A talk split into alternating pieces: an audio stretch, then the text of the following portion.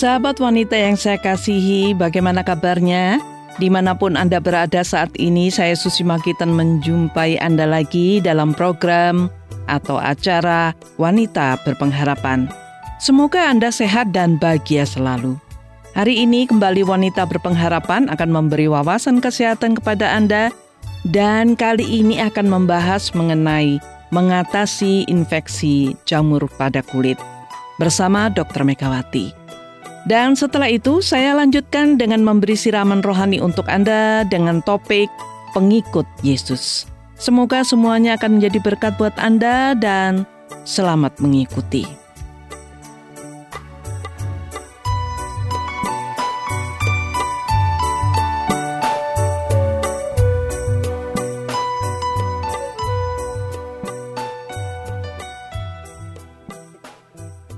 Sahabat, ada banyak gangguan kulit yang bisa kita alami. Ada penyakit kudis, eksim, dan juga infeksi jamur pada kulit. Nah, hari ini kita akan menimba wawasan mengenai infeksi jamur di kulit dari Dr. Megawati.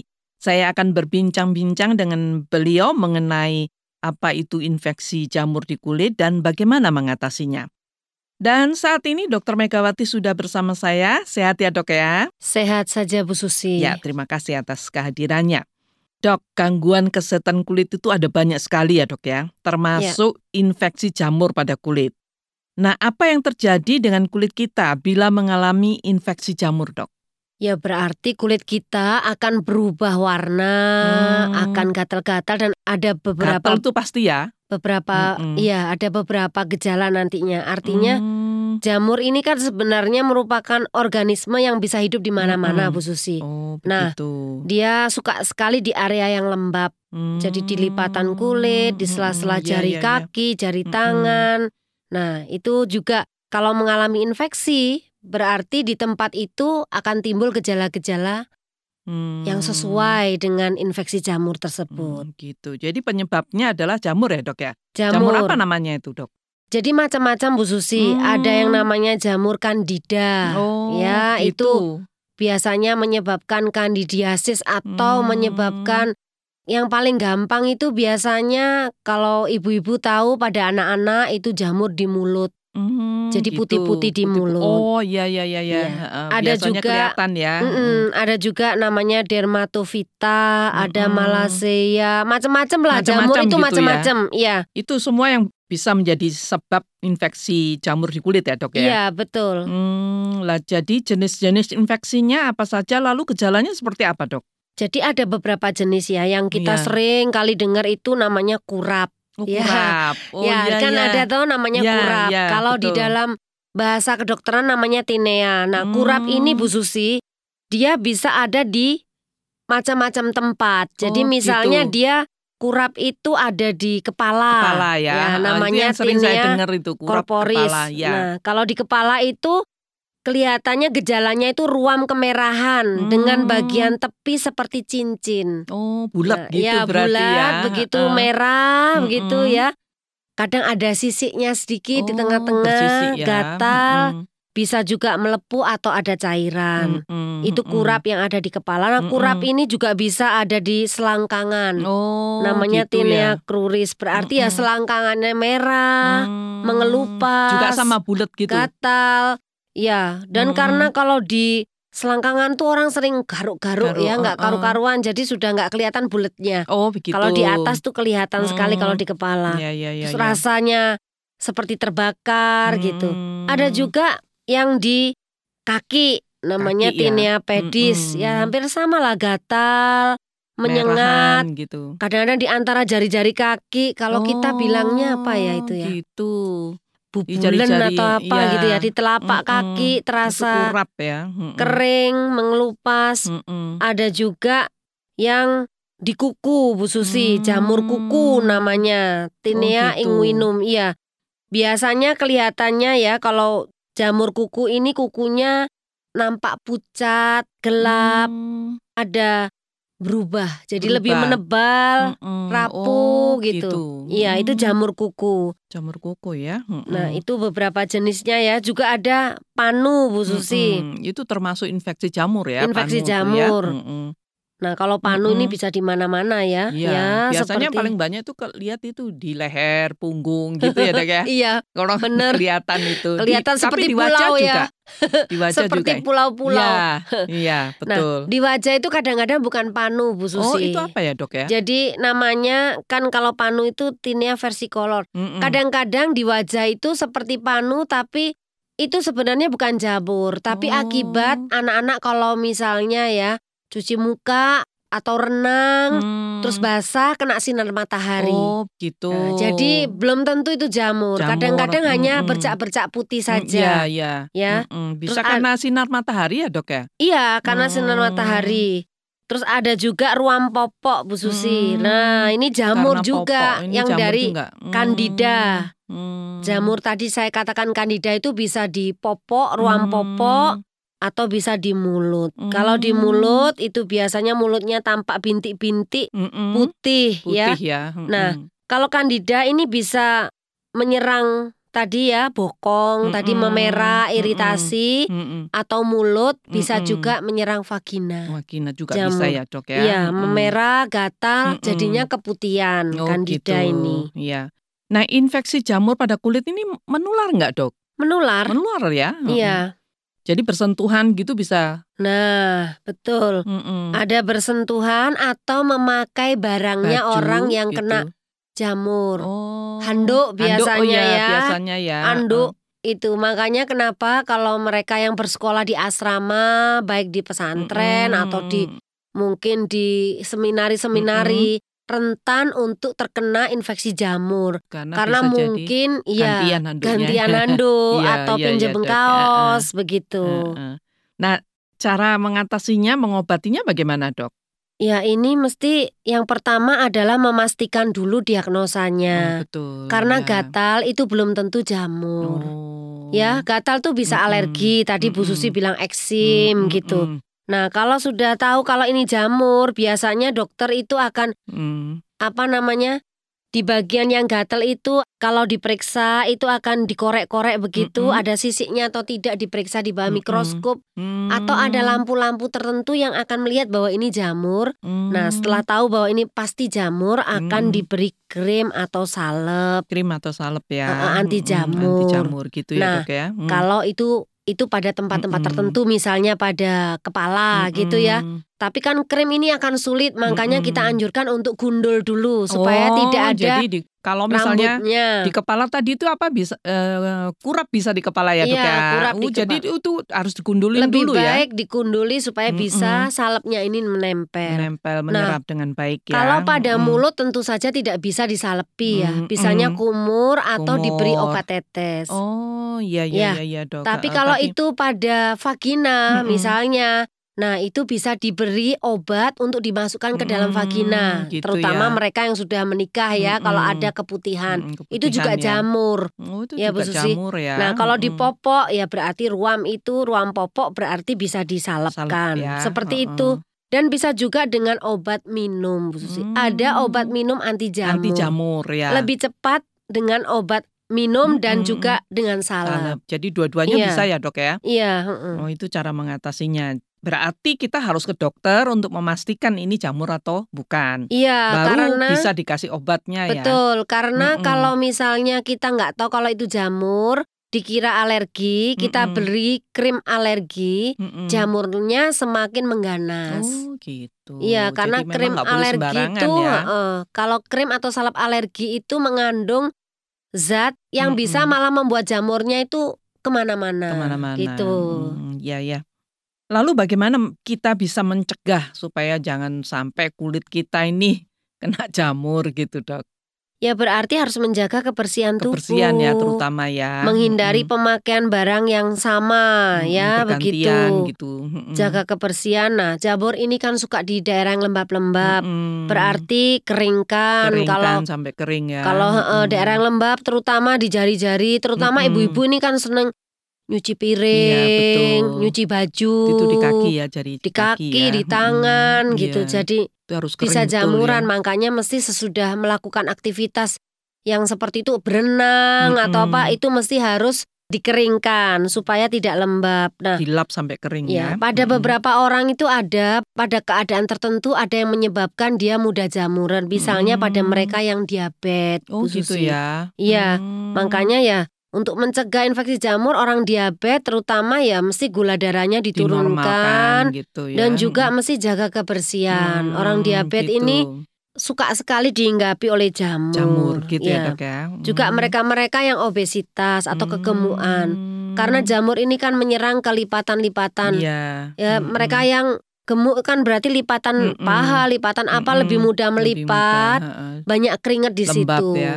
Lembab. Hmm. Jadi tolong mesti harus di keringkan. keringkan Seringlah gitu. untuk mengeringkan bagian-bagian tubuh terutama lipatan-lipatan yang lembab karena itu, itu mencegah kita terkena penyakit jamur. infeksi oleh jamur. Infeksi jamur ya dok ya? Iya. Baik dok, terima kasih banyak untuk wawasannya mengenai infeksi jamur pada kulit ya dok. Sampai jumpa di program berikutnya. Sampai jumpa Bu Susi.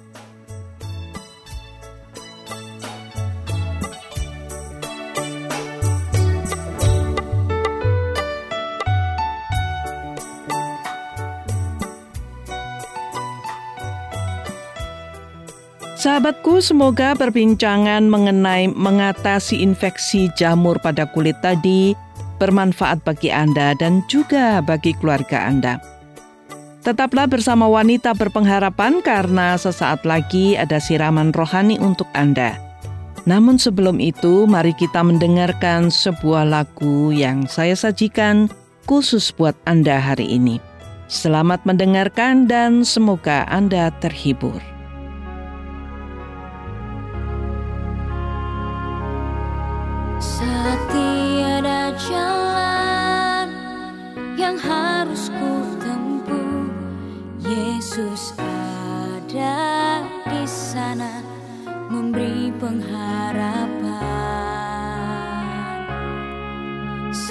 Tiada jawaban di dalam hidupku.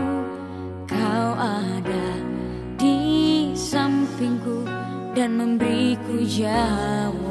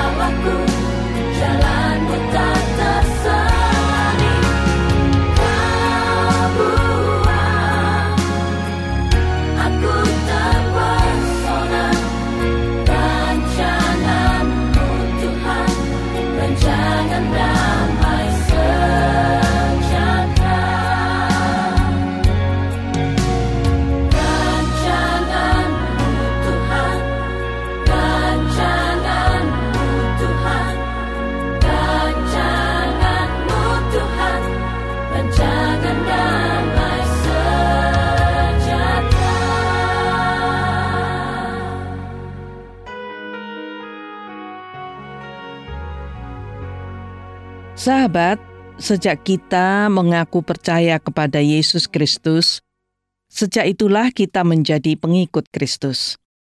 Kita sungguh bahagia menjadi pengikut Yesus Kristus karena Dia adalah Tuhan dan Juru Selamat umat manusia.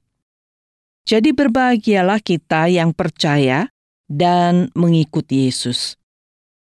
Memang, kadang kita berpikir bahwa kita tidak layak menjadi pengikut Yesus karena kita manusia yang berdosa. Kita juga tidak layak diampuni dan diselamatkan dari hukuman dosa karena dosa kita itu banyak dan kita adalah manusia yang hina. Pikiran ini kadang membawa kita semakin jauh dari Yesus. Kita terus melarikan diri dari Tuhan Yesus karena kita merasa tidak layak menjadi pengikutnya. Sahabatku, setiap orang pasti pernah merasa seperti itu.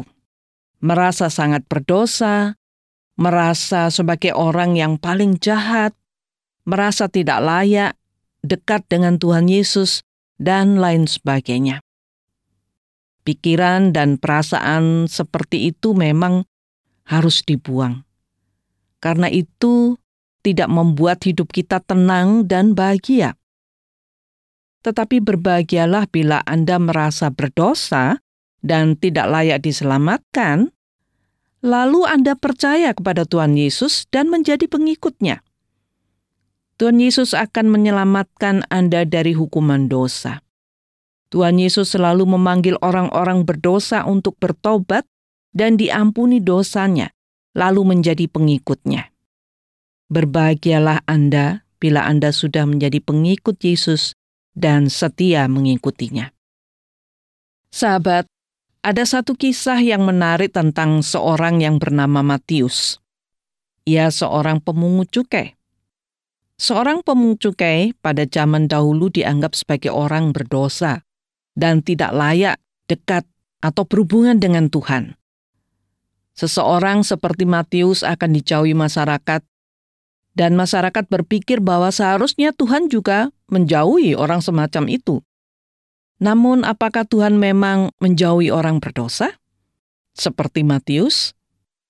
Anda akan tahu jawabannya bila Anda menyimak dan merenungkan kisah Matius pemungut cukai yang bertemu dengan Tuhan Yesus.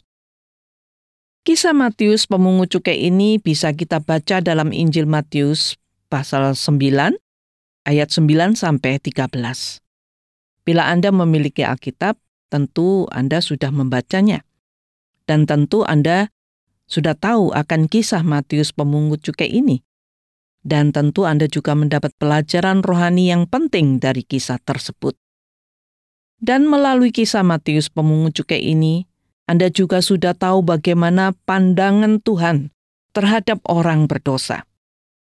Namun tidak ada salahnya bila hari ini kita akan kembali merenungkan kisah ini dan belajar lagi tentang Tuhan kita yaitu Yesus Kristus. Mari kita mendengarkan kisahnya kembali. Saya akan membacakannya untuk Anda. Inilah kisahnya. Setelah Yesus pergi dari situ, ia melihat seorang bernama Matius duduk di rumah cukai. Lalu ia berkata kepadanya, "Ikutlah aku." Maka berdirilah Matius lalu mengikut dia. Kemudian ketika Yesus makan di rumah Matius, datanglah banyak pemungut cukai dan orang berdosa dan makan bersama-sama dengan dia dan murid-muridnya. Pada waktu orang Farisi melihat hal itu, berkatalah mereka kepada murid-murid Yesus, "Mengapa gurumu makan bersama-sama dengan pemungut cukai dan orang berdosa?" Yesus mendengar dan berkata, "Bukan orang sehat yang memerlukan tabib, tetapi orang sakit. Jadi pergilah dan pelajarilah arti firman ini.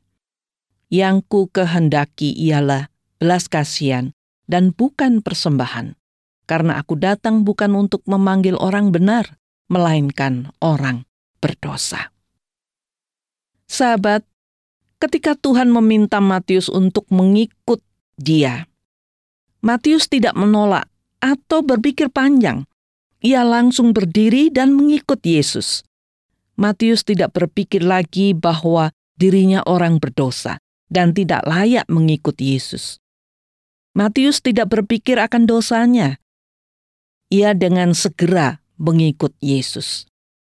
Nah, bila Anda berpikir bahwa Anda orang berdosa dan tidak layak dekat dengan Tuhan, itu adalah pikiran yang wajar, karena dengan berpikir begitu, Anda sadar bahwa Anda orang berdosa. Tetapi pikiran itu harus diubah. Dalam kisah Matius pemungut cukai itu, kita melihat bahwa Tuhan sendirilah yang memanggil Matius. Tuhan sendirilah yang mendekat kepada Matius dan orang-orang berdosa. Tuhan Yesus mengatakan, bukan orang sehat yang memerlukan tabib, tetapi orang sakit. Aku datang bukan untuk memanggil orang benar, tetapi orang berdosa. Sahabat, kita tahu dosa akan membelenggu kita. Kita tidak merdeka. Hidup kita tidak bahagia. Hidup kita gelap. Dosa membuat hidup kita tidak tenang dan tidak ada damai dalam hidup ini. Dan apabila kita tidak berhenti berbuat dosa, maka kita tahu bahwa kita akan mendapat upahnya.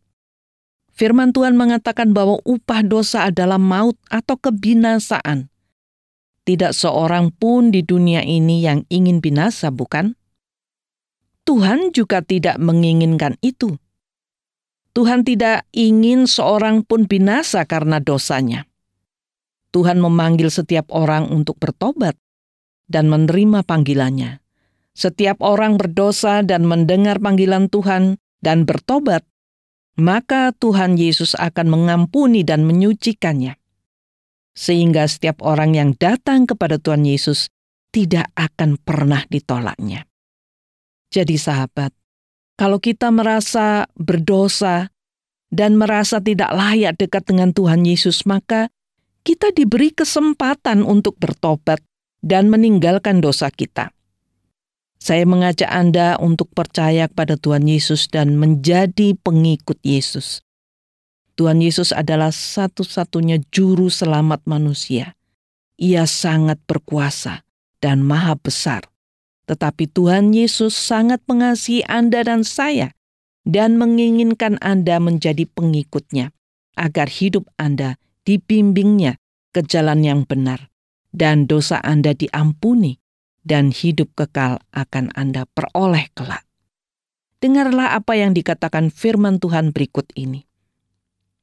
Karena begitu besar kasih Allah akan dunia ini, sehingga ia telah mengaruniakan anaknya yang tunggal, supaya setiap orang yang percaya kepadanya tidak binasa, melainkan beroleh hidup yang kekal. Sebab Allah mengutus anaknya ke dalam dunia ini bukan untuk menghakimi dunia, melainkan untuk menyelamatkannya oleh Dia. Sekali lagi, sahabat, saya bacakan janji Tuhan kepada Anda sebagai pengikut Yesus yang setia. Firman Tuhan mengatakan, "Karena begitu besar kasih Allah akan dunia ini, sehingga Ia telah mengaruniakan anaknya yang tunggal, supaya setiap orang yang percaya kepadanya tidak binasa, melainkan beroleh hidup yang kekal." Sebab Allah mengutus anaknya ke dalam dunia bukan untuk menghakimi dunia, melainkan untuk menyelamatkannya oleh dia. Ingat dan simpanlah dalam hati firman Tuhan ini agar Anda tetap teguh menjadi pengikut Yesus Kristus. Tuhan memberkati Anda. Amin.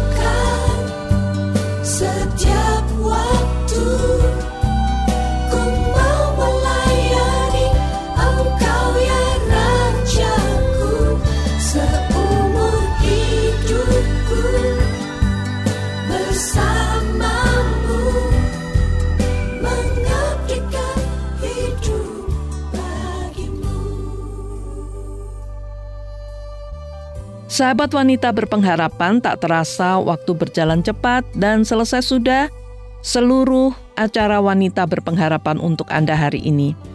Semoga bermanfaat buat Anda dan juga buat keluarga.